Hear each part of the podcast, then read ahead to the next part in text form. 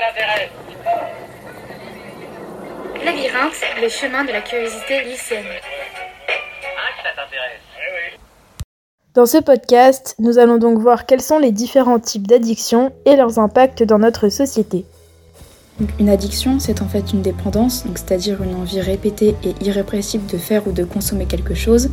Euh, c'est un attachement nocif à une substance ou une activité dont il est très compliqué de s'en détacher.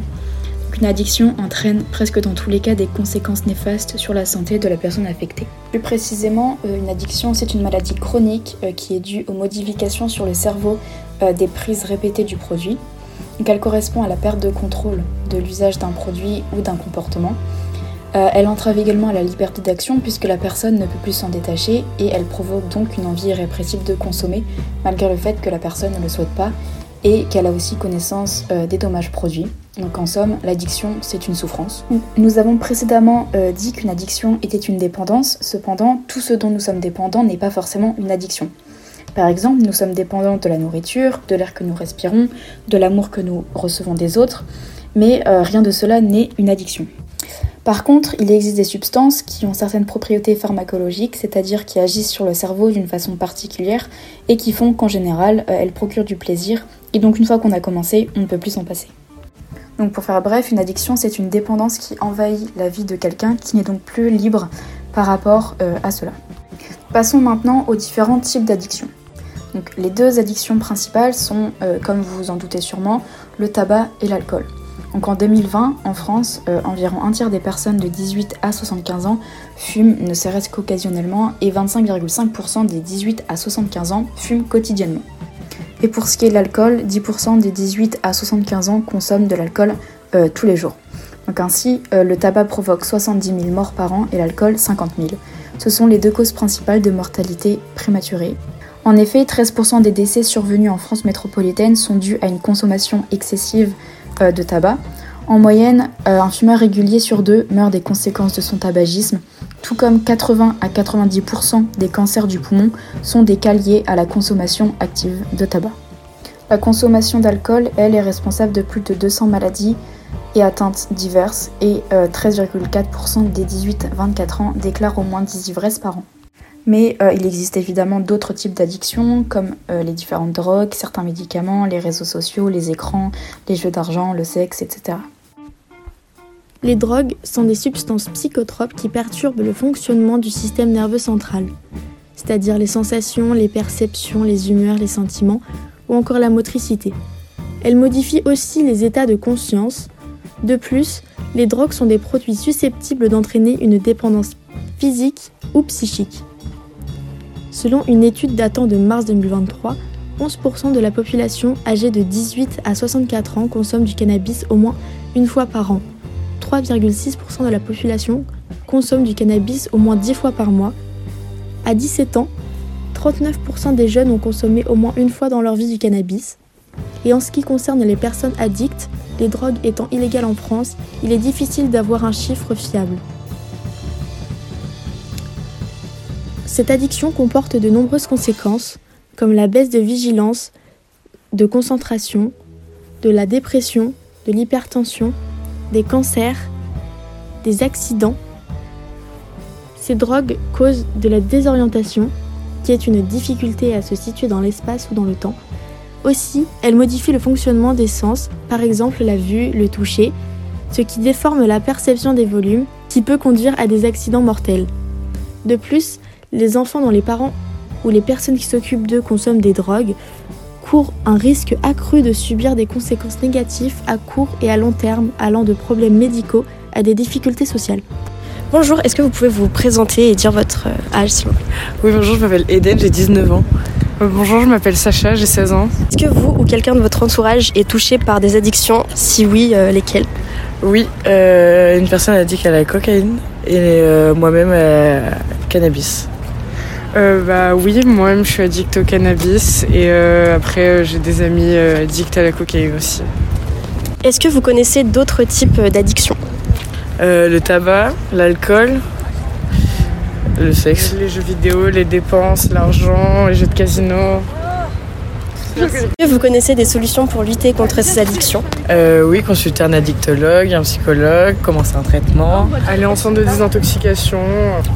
Est-ce que vous pensez que c'est vraiment possible de s'en sortir et euh, quel impact cela a dans la société euh, selon vous? Ça a un impact un peu sur euh, la vie de la personne parce qu'elle va moins aller au travail, moins être motivée pour faire des choses essentielles, moins voir de gens. Et donc euh, je pense que oui, c'est possible de s'en sortir, euh, mais il faut prendre la démarche de le faire soi-même. Et euh, oui, on peut s'en sortir, mais comme elle vient de dire, il faut que ça parte de nous-mêmes, il faut qu'on ait un déclic, il faut qu'on ait la détermination. Et après, l'impact que ça a, euh, c'est détériore énormément la santé mentale, la santé physique. euh, on peut en perdre tout notre argent, toute notre vie, on peut tout perdre. Voilà. Merci beaucoup. Euh, le sport peut aussi être une addiction, même si elle paraît euh, moins néfaste que d'autres. Euh, cependant, elle en est bien une et peut s'avérer très compliquée euh, à gérer. Bonjour, pouvez-vous vous présenter s'il vous plaît? Bonjour, je m'appelle Philippe Arduino et je suis un ancien coach sportif. Vous est-il déjà arrivé qu'un client euh, se retrouve addict au sport? Oui, plusieurs fois. Le cas le plus représentatif reste pour moi euh, celui d'une jeune fille de 24-25 ans qui a commencé le sport et qui a enchaîné les séances euh, jusqu'à ne plus pouvoir s'arrêter. Et, c'est devenu dangereux pour sa santé et j'étais obligé de mettre le haut là pour éviter un accident, effectivement. D'accord, et euh, quelles ont été les conséquences sur sa santé, euh, sur cette jeune femme? Tout d'abord des conséquences mentales puisque elle est tombée en dépression euh, suite à l'arrêt du sport, euh, puisque elle a enchaîné les tendinites et les accidents musculaires suite à euh, ce trop plein d'activités sportives. Euh, comme quoi le sport n'est pas que positif euh, dans certaines euh, situations et peut entraîner aussi euh, dépression et, euh, et blessures euh, à répétition. Super, merci beaucoup. La pornographie peut être une véritable addiction. Les sites pornographiques sont de loin les plus consultés sur Internet. Depuis plusieurs décennies, la pornographie s'est invitée dans la vie de nombreuses personnes, et plus particulièrement chez les jeunes. Cette addiction comporte de nombreuses conséquences sur les consommateurs et consommatrices. Selon les chiffres de BFM TV, 5% des jeunes en France consomment de la pornographie plusieurs fois par jour. Ce chiffre s'élève à 8% pour la tranche d'âge 14-15 ans et 4% des jeunes consultent des contenus une fois par jour. Cette addiction peut amener à des angoisses, notamment sexuelles, des représentations archaïques de la sexualité et des insatisfactions sexuelles chroniques. Pour tout type d'addiction, il existe des solutions. Voici tout d'abord 5 conseils qui permettent de réduire ou d'aider à lutter contre une addiction.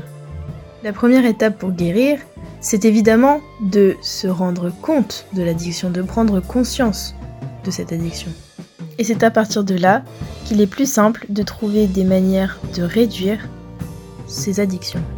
Par exemple, en évitant les déclencheurs qui peuvent entraîner une rechute, ça peut être des personnes, des lieux ou des situations par exemple. Il est possible et très efficace de se fixer des objectifs progressifs de préférence. Par exemple, pour le tabac, ne pas fumer pendant un jour, puis deux jours, puis une semaine, etc. Il est aussi possible d'utiliser des techniques de relaxation, car une addiction peut être étroitement liée à un problème de stress. Donc, les techniques de relaxation permettent de réduire ce stress et donc de réduire la consommation de l'addiction en question. Finalement, l'étape la plus importante est de se faire aider. Il est nécessaire de faire appel à une personne extérieure. Cette personne peut être un professionnel de santé, un médecin, un psychiatre ou un psychologue. Ou de faire appel à un groupe de soutien, par exemple les alcooliques anonymes ou les narcotiques anonymes, ou tout type d'association que nous allons voir par la suite. Je vais maintenant vous présenter des solutions plus spécifiques pour chaque type d'addiction. Tout d'abord, pour lutter contre l'addiction au tabac et à la nicotine, il existe la Ligue contre le cancer. C'est une association qui propose un programme d'accompagnement pour arrêter de fumer. Il est aussi possible de se faire prescrire des pastilles ou des patchs de nicotine pour un arrêt progressif.